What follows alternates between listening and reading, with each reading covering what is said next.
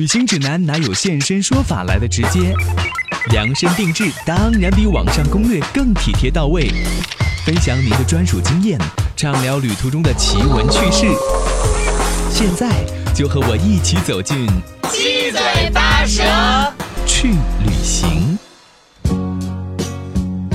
七嘴八舌去旅行，欢迎大家收听我们今天的节目。请来的嘉宾依然是自媒体达人、境界国际旅行品牌的创始人刘征，欢迎你，刘征。大家好，我是刘征，行走的二次元哈。哎没错，谢谢啊！他用自己的眼睛去拍摄生活当中的美好，也用自己的双脚行驶在大美的世间。我们今天继续上一期的话题，聊到了美国之行。上次说到了棕榈泉嘛，对对不对？还没有讲到棕榈泉这个地方到底有哪些值得让大家去体验和参观的一些地方。刚才就是上一次我们聊到了棕榈泉的这个。有一个小小的奇遇，还有一些见闻。但实际上，棕榈泉的这个地方呢，真的很好玩。它虽然是隶属沙漠地带啊，但是它有一些呃，怎么讲，就是非常特别的景点。我觉得大家不能错过，尤其是在它有一个叫山地的这种棕榈泉的缆车，这也是所有抵达这个地方的朋友，我觉得都不要错过的一个景致。呃，我们知道这个。世界上最高的缆车可能就是在棕榈泉，所以在美国来讲，它也是被评为最高和最大的旋转缆车，三百六十度。那我本人呢，也可能是比较荣幸啊，因为我第一次坐到这个缆车的时候，呃，大家都讲它非常非常大什么的，但是我上去的时候，我没有觉得它有那么大。后来我发现原因了，因为全世界最大的三家缆车。我都有做过，所以我还很荣幸，我这一次坐全了。但是大家想到这个世界上最高的缆车，我觉得没有问题。棕榈泉的这一部缆车绝对数得上够高。呃，从地下坐到山顶的话，可能需要四分钟到五分钟的这个时间。而且从山脚下，我可以穿一个很薄的 T 恤到走到山顶。如果你不穿一个非常厚的羽绒服，不带好防护措施，我告诉你，你一定会非常非常的后悔。山上很冷是吧？山上非常冷，而且会有风。大概这个缆车走到三分之一的时间的时候，应该就可以看到积雪。所以大家可以想象到，再往上走一半以上的时间的时候，应该是什么样的状况啊？对，我们虽然在上一次节目当中说到你去加州下雨了，但基本上常年来讲的话，加州这个地方还是四季如春，甚至有点夏天的感觉的哈。对对对，你要到了一个山上，然后看到有积雪，是，所以这个可能就是大家要去加州，尤其南加州棕榈泉这地方旅行的时候，我的一个小小提醒啊，不是说你就带个。呃，短衣短裤就可以了，还是要准备一件厚的衣服。如果你想要登上山顶来玩这个缆车的话，因为呃，刚才说到世界三大缆车哈，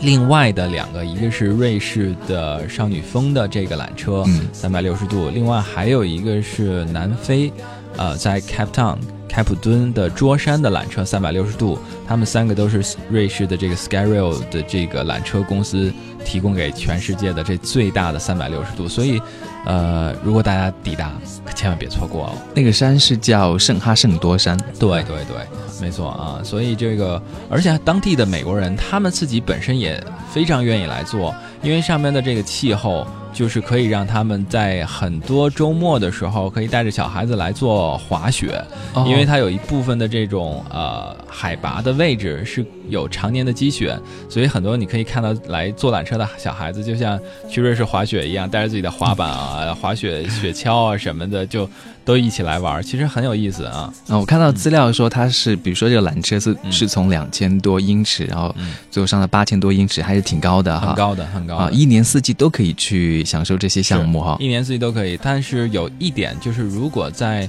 呃风速瞬间达到呃，应该是就是我们通俗讲可能是六级五六级左右的时候，缆车会有关闭的现象。嗯，所以这就是大家可能要去玩缆车的时候要。临时可能会出现的调整，嗯，呃，日程的一个状况，但大多数来讲，呃，我以我自己小小经验来看，我觉得这个地方的话，它常年积雪，而且是呃在这个山谷之间的话，风倒反而不大，它不像桌山的那个缆车，你今天定了，可能后天能坐上就不错，这是要要看人品，可能很有可能是这样的。嗯，我觉得去加州这样的地方，谁会想到带羽绒服啊？是啊，对吧？所以有租的吗？呃。有卖大衣的，但是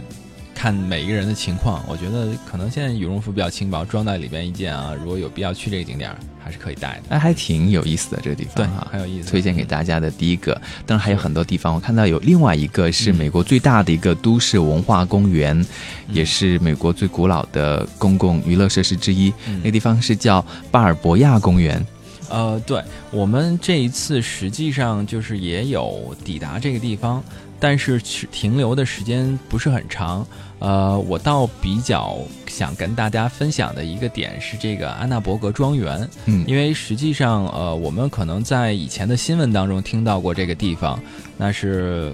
二零一三年的时候。呃，习近平主席跟奥巴马总统可能在这个地方有过一个私人的这种会晤，实际上它是属于这种呃，我们通俗讲叫美国总统或者达官显贵的后花园儿啊、很多时候可能正常来讲，大家没有办法进入到其中。可是这一次，因为有一个什么小小的状况，就是因为前阵子一直在下大暴雨，所以本来安排的进到峡谷里、沙漠峡谷当中的这个日程没有办法，四驱车可能都会陷在其中。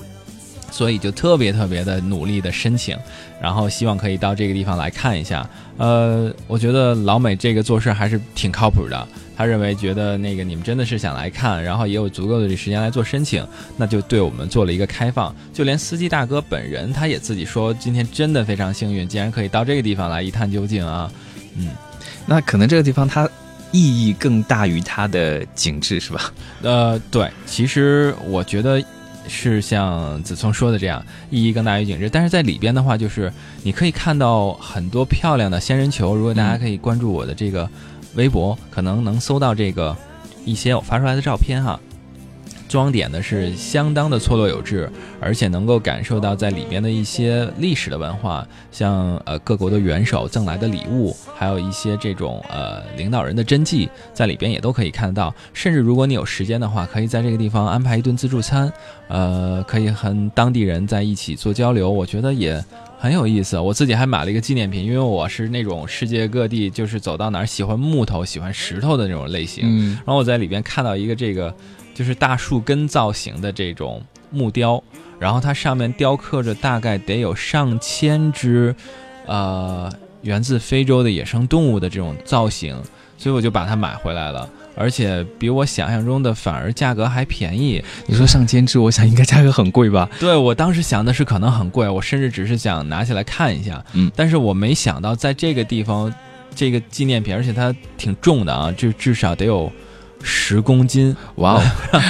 怎么搬回家？呃，反正我后来又买了个箱子，嗯，多少钱？呃，方便几百美金，几百美哦金，对比我想象中的要便宜，还好哈。还好啊真的还还不错啊。不过你说这个地方是要特别申请，包括那个司机师傅都说不是轻而易举就可以到的。那它里面还有这种呃嗯自助餐啊嗯啊，还可以买纪念品的这些地方，就是一般的游客也是可以通过这样的方式去到里面的嘛。游客是可以提前在这个，就是大家可以在网上试尝试一下啊，哦然后来搜到它的这个网址，然后可以做一个预定，这样是可以的。但是呢，是不是可以获批，还要看这个就是这个安娜伯格庄园的这个开放的时间和是否当天会有这种安排人的安排或者活动，这是要提前来看一下啊，也有一点像是一个博物馆的感觉哈。所以我觉得大家可以是拼一下哈，然后如果有机会可以进里面看一看。嗯，嗯，哎，这个景点还挺特别的，可以推荐给大家。如果你对于比如说历史感兴趣啊，或者对于呃这种人文的这种，包括领导人的这种啊，嗯他们可能在里边你大家还有可以看到有一个。呃，习近平主席跟奥巴马总统在这个地方握手，然后坐的一张红山椅啊，我自己本人也挺荣幸的，啊，跑到上面发了条这个朋友圈，对对对，就是很喜欢发朋友朋友圈的一些朋友，刷了个存在感、啊。对可以到这个地方去一下。那有一些景点呢，就是说，呃，到了那地方去，你可能真的是不能够错过的。像我们现在聊到的圣地亚哥嘛，哈，嗯这个地方还有航母，你们也去看了。对，就是从呃阿纳伯格这个地方啊，我们往就是继续南下，然后就进入到圣地亚哥区。其实整个圣地亚哥区是我此行的一个重头戏，是，呃，太多值得玩、值得看的地方了。那也是，呃，自己可以说不能算是职业酒店控啊，但是我从一般来讲，如果条件还允许的情况下，我会选择住在离海可能相对近一点的地方，因为可能生活在北京，打小就在这地方内陆惯了，就看见海总有一种莫名的亲切，所以就是喜欢可以看到水的这个房间。那呃，我是住在这个当地的这个凯悦的这个酒店，那你从窗外的这个景致就可以看到整个圣地亚哥湾，而且在圣地亚哥湾来讲，本身它就是一个军港。呃，如果喜好军事的朋友们，我跟你讲，这个地方绝对可以让你大开眼界。你可以看到美国最先进的各式的航母、呃驱逐舰、前列舰，然后还有这种呃甚至你都叫不出来名字的这种战斗机的作业，都可以看得到。所以。呃，这些发烧友啊，我觉得也推荐这个点啊，大家可以在这尝试一下看一看啊。哎，你说最先进的是一个什么样的展出方式啊？呃，我觉得最先进的方式对我而言就是可以零距离的接触。啊，我这次就特别幸运啊，呃，也是呃提前的就约好了去登上这个呃。的停泊在这个圣地亚哥港的中途岛号的航空母舰博物馆。嗯，你首先看到它的时候是一个什么样的感觉？我觉得太大了。我觉得这个，呃，庞然大物，真的庞然大物，几十米高的这个就矗立在你面前。就我的这个司机停车的时候，把我停到停车场的时候，我其实第一反应我在想，航母在哪？我们要怎么去？其实它就已经在你旁边了，因为它太大了。你一直以为旁边是座建筑，但实际上它就静静的它。停泊在你旁边啊，哎，像这样的地方是需要买票去参观的，还是需要买门票？而且门票我觉得很划算，就是成人的话是在二十块美金左右，嗯，呃，还有学生票可能会优惠呃五个美金。如果要是五岁以下的小孩子，可能就免费。所以这样的话还很不错啊。你看航空母舰啊，一听到说那么巨大的一个地方，它里面的设施应该是很丰富的哈，是都有开放出来让你去参观，还是就在外面看一下的？呃，我觉得这一点做的就特别好，就是，呃，要么你是航母迷，要么你不是这种呃军事迷的话，你都会把它当成一个非常好玩的地方。你从呃买票进入检票口的时候，实际上都是当年参战过的美国老兵在帮你做检票，然后你进来的时候他会跟你打招呼，Hi guys，welcome，都是这种感觉，然后就会觉得你你来到这个地方好像又又要要要登舰了，自己是其中一员一样啊。就很有仪式感哈，很有仪式感，而且你进到里边，实际上它分了三四层的这种甲板，然后你可以登到最上面的这种呃停泊着这种各种啊航空作战系统的这种平台上。那你进进到里边来讲，我们就说进到这个大肚子里边来，然后你可以看到它有开放了一个非常大的区域，实际上可以在这个地方做怎么讲做做呃仪式，或者说是做婚礼。或者说是做会议都可以，它劈开了一个很大的人或者小的这种发布会或者音乐节都可以在这个地方来做，所以这大家可以想象说，第一它里边有多大，第二就是它做的非常的开放，你可以在这个地方做互动，而且里边停列就是在里边停着非常多的各个年代的这种美国曾经服役过的战斗机机型啊，很多当然我是叫不上来名字的，但是呃喜欢。飞行设备的朋友哈，我觉得也是，呃，可以在这个地方啊大开眼界、大饱眼福。嗯，对，而且我觉得就是刚才你介绍到，在那边包括检票的服务的人员，可能都是曾经在这一艘航空母舰上面服务过的，或者是一些大兵啊，他们也挺有荣誉感的。是的，是的。然后你可以在他们身上看到各种荣誉的勋章。嗯，呃，在这个甲板之上啊，呃，还有这种航空的这种作战的讲解。呃，甚至可能就是老兵也会有更多的时间的话，他会讲一些他曾经服役期的一些作战的故事，跟大家来分享。我自己在这个地方，因为停留的时间的话有限，我大概在这听了十五分钟左右的老兵。太短了，太短了。我觉得他的故事太多太多了。呃，他真的是把自己曾经的这个在跟这艘航母的故事，是，然后还有曾经作战，甚至翱翔到蓝天，他是一名战斗机手啊，所以就是。讲的让你身身临其境，然后你甚至也会觉得当下的这种和平多么的宝贵，呃，最后我也跟这个呃老大哥哈，或者是这个大叔，然后合了个影，我觉得很珍贵，真的很珍贵。下一次再来的时候，不知道是什么时候，所以你往往有这样的经历的时候，可能一张相片定格下的不仅仅是美景，它可能是一段无可复制的历史啊。嗯。对，就是比如说像他们也非常乐意跟大家分享他们曾经的一些光辉岁月、过去的故事等等。如果你感兴趣的话，他可能更感兴趣，要告诉你。是旅行有时候就是，比如说走马观花，你看一看这个航空母舰啊，觉得它好壮观，这东西好新颖。但是如果能够听一些这些故事，那个连接哈，你觉得跟他好像有发生。关系那种感觉，对对对对对，真的是这样。而且他也会很关心你是从什么地方来的。他看你亚洲面孔，他也会。以前我们出去玩都会说你日本、韩国或者怎样，但现在。China 都是这样子的啊，我觉得很开心。我们作为一个中国人来讲，到现在去这个地玩也是很很荣幸。嗯，有的地方就是还需要你更多去参与其中的，比如说像刚才刘征说到的这个圣地亚哥的航空母舰，还有另外一个，我看你在微博上面分享了，说这地方呢也是引起了蛮多你自己的思考哈。这地方叫卡布里奥国家纪念碑。嗯，对。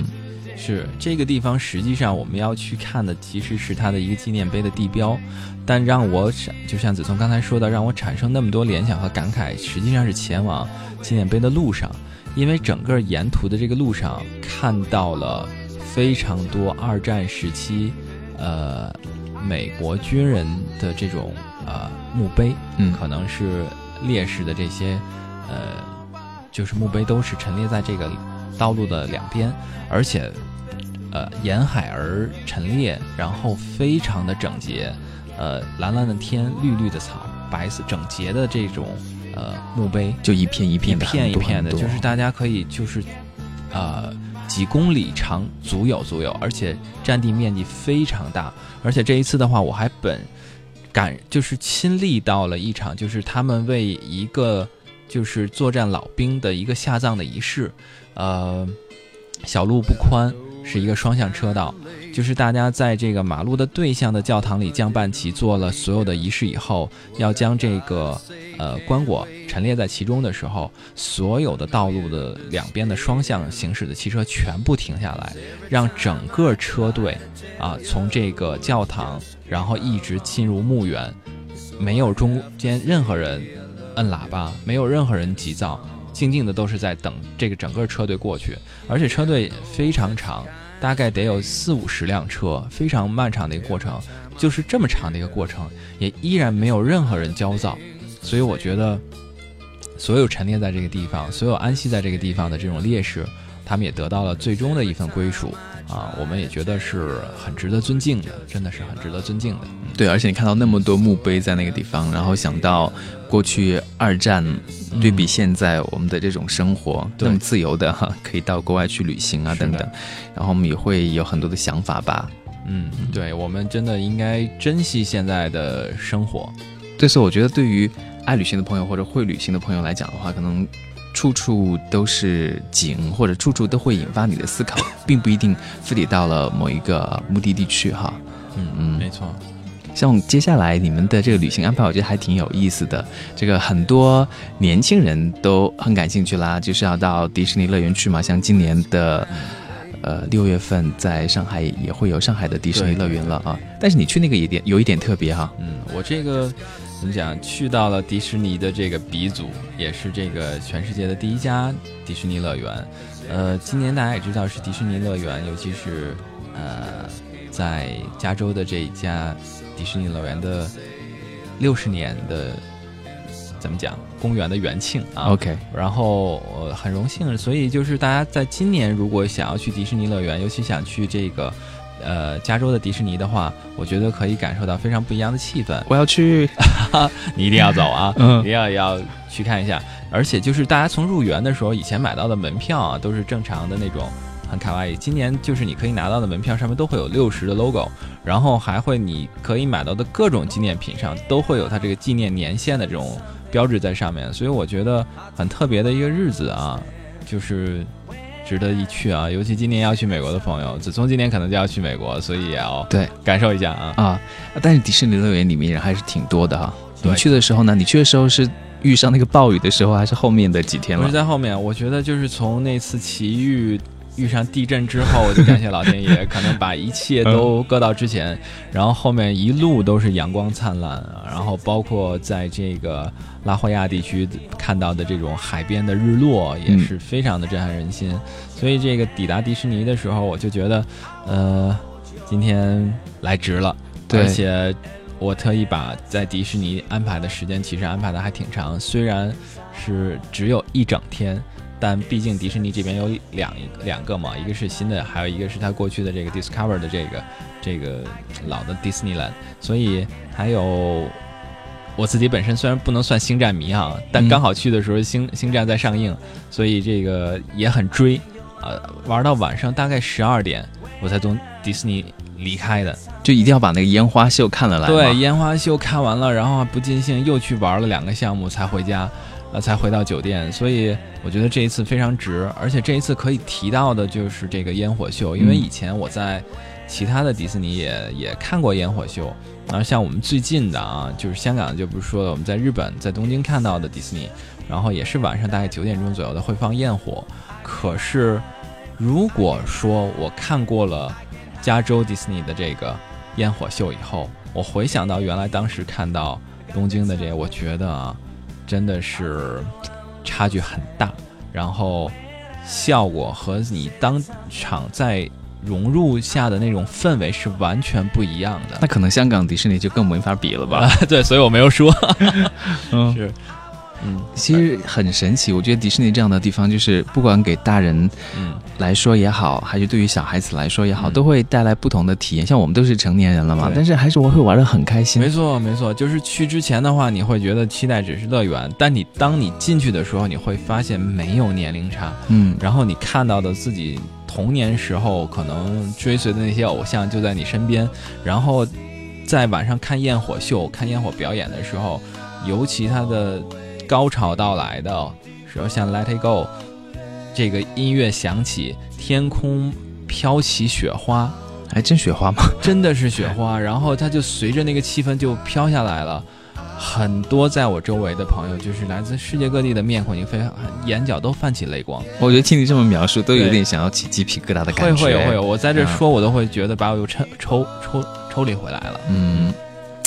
呃，迪士尼这个虽然就是说大家在很多地方都有啊，但去到了美国的话，可能还是很值得你去看一看的。而且那么大，就如果经济允许的话，在里面住一住吧。对，一定是因为周围它附近的酒店呢，其实在淡季的时候也并不是很贵，而且很方便。我是因为玩到太晚了，也没有 shuttle bus 了，然后就打了个车，呃，十几美金起，可能是一个起步价。然后，当然我也被黑了。后来发现啊，这个呃，毕竟旅游嘛，玩到那么尽兴的时候，可能这些东西都已经抛之脑后了，就没有看得那么重。呃，而且我觉得大家时间真的尽量安排好，两边的迪士尼都要玩一玩，把自己的项目玩玩开。而且再说一个奇遇，这次也真的特别有意思。呃，大家知道，就是我们正常来买门门票的话，有一个普通门票，还有一个 Fast Pass，就是可以快速通行。尤其在迪士尼像这种主题乐园里，有的时候其实还很重要，因为你时间有限的话，如果有一个快速通行，可以能比你正常要排队省出三分之二的时间都有可能。就是一个特别的通道，你不用排在那个队伍里面。对，你可以省很长的时间去用来玩更多的项目。那这一次我虽然买的是这个普通门票啊，但是我在坐这种大家知道那个大观览车的时候，我又遇上状况了，啊，呃。应该说是很少能遇到的状况，这次也有遇到。什么？就是观览车开到几乎最高点的时候坏掉了，然后 真的是很有意思。我对面坐着一对那个有的人都吓死了 小情侣，然后他们也觉得很奇怪，我们就一直在调侃。然后其实停了大概两三分钟的时候，大家还在觉得其实好有意思，是不是停停一下就好了？后来停了大概十分钟左右的时候，发现不对劲，低头看啊，因为已经很高了。底下排队那么多人，原来就是乌压压一片人的这种，突然散场了，被清场了，完了，真的有问题，又赶上一个事儿。结果当这个大概经历了十几二十分钟的情况下啊，转到下面以后，呃，每一个今天乘坐在这个缆车上的人，特别荣幸的获得了一个免费的 fast pass。嗯，我觉得这个就是永远都是这种嗯 lucky unlucky 之间的这种啊。然后角色转变，后来拿着这个 Fast Pass 就又玩了很多项目。我因为我觉得这这十分钟其实是很值得等待的。好好像很值得，又玩了这个，又玩了很多其他的啊。它这个如果是买的话，价格会差很多吗？呃，比正常的门票可能要贵出三分之一多嗯，左右，是这样的一个概念。因为正常来讲的话，就大家也知道大几百块钱，其实嗯价格也还好，但是稍微再贵一点点，我觉得还是值，还是值得的。啊 OK，然后听我们在这边给大家描述，嗯可能没有办法真的感受到哈，还是要自己去一下。那我们嗯今天在节目当中呢，和大家分享的是南加州，嗯还有一个地方，我觉得并不是很多朋友特别熟悉的，但是也很值得去，也是你们这次的一个重点哈，就是到南加州的城县去，那个地方又是一个什么样的地方呢？叫 Orange County。嗯，其实呃，加呃，其实迪士尼乐园它本身也是在城县里边，但是这个城县实际上好玩的也有很多。啊、我在里边这一次的话，就在城县其实有一个特别的体验，因为大家之前聊到过啊，就是呃曾经登上过呃中途岛号航母在圣地亚哥湾，呃这一次就更加亲密接触到了呃作战系统。那呈现有一个地方，我也是第一次看到有这种真实的 F 十六、F 二十二的这种飞机的这种模拟舱的演练。你可以在这个地方亲身的驾驶这个飞机的战斗舱，然后可以在上就是完全模拟的状态，但是非常真实，然后跟你的所有的对手做一场 PK 赛。然后大家分不同的时长，有的人可能时间愿意玩的久一点，价格是不太一样。呃，很实，我觉得很实惠。呃，八十九美金，然后可能是在一个小时左右全部下来。如果要是呃优惠状况，比如大家想要在这个上飞机玩四十分钟左右的话，是在五十九美金，很实惠的一个价钱。而且在整个登陆这个是呃怎么讲作战系统之前，呃要签生死簿啊、然后 这个是就是。它是真的这个生死状呢，还是就是说让你感觉很真实？感觉让你感觉很真实，而且就是签了生死簿以后，你要换成这个就是换装，嗯。你要换成这种连体的这种飞行服，嗯。然后要到这个培训教室做一个十几分钟的呃紧急培训啊，完全这种有模有样的。啊有模有样的这种压缩版本的各种作战的方向，然后各种这种你前面仪表盘，大家可以把你自己想象中真的就坐在驾驾驶舱，因为你前面的所有仪表盘都是真实的，然后每个地方你的操纵杆怎样发射导弹、火箭，然后包括瞄准，然后包括你的旋转、起飞、降落，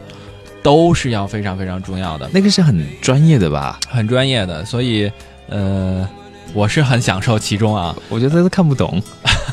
其实真的想起来，就像在那个游戏当中玩一个战斗模块一样、嗯啊，只不过它确实是把这种造型还有这种立体感做到了纯粹的思维，我觉得很很好。对对，男孩子来讲，特别是喜欢这些机械的哈，战斗的，，对，你看你好像是亲身体验一样，起飞啊，对吧滑行啊，对战斗这个过程，对，嗯而且嗯，怎么说？我觉得因为别的地方没有，嗯 我去了很多地方，然后这么接近于真实状态下的啊，我感觉还是啊、所以很愿意再来啊。哎，你们在玩的时候都是跟陌生人一起在玩，对对对，就来自于世界各地不同的世界各地，地不同的，大概整个空间里边啊，应该是有十架左右的这种战斗设备，嗯呃，有本土的，还有世界各地其他地方来的，然后还有女孩子啊。呃，起飞的时候其实是最有意思的，因为有的人掌握的时候会掌握比较快，很快就可以飞机飞上天。但是你是一个梯队一起来，就是前面走的，后边才能起飞。有的有的前面刚好挡住了背后，前面的那个人半天也起飞不了，后面的人就会很急，可能原地就会开炮把他先炸掉，然后自己再腾出地方来走，很有意思。所以上天以后的话，就是真的大家会有高手，你会发现可能呃当地的朋友也会会来过很多次，我觉得玩这个会上瘾，嗯然后他们就打的会很好。那你玩过几次以后，我觉得男孩子啊，或者你喜欢这种机械的感的这种女孩子，一定会很快上手，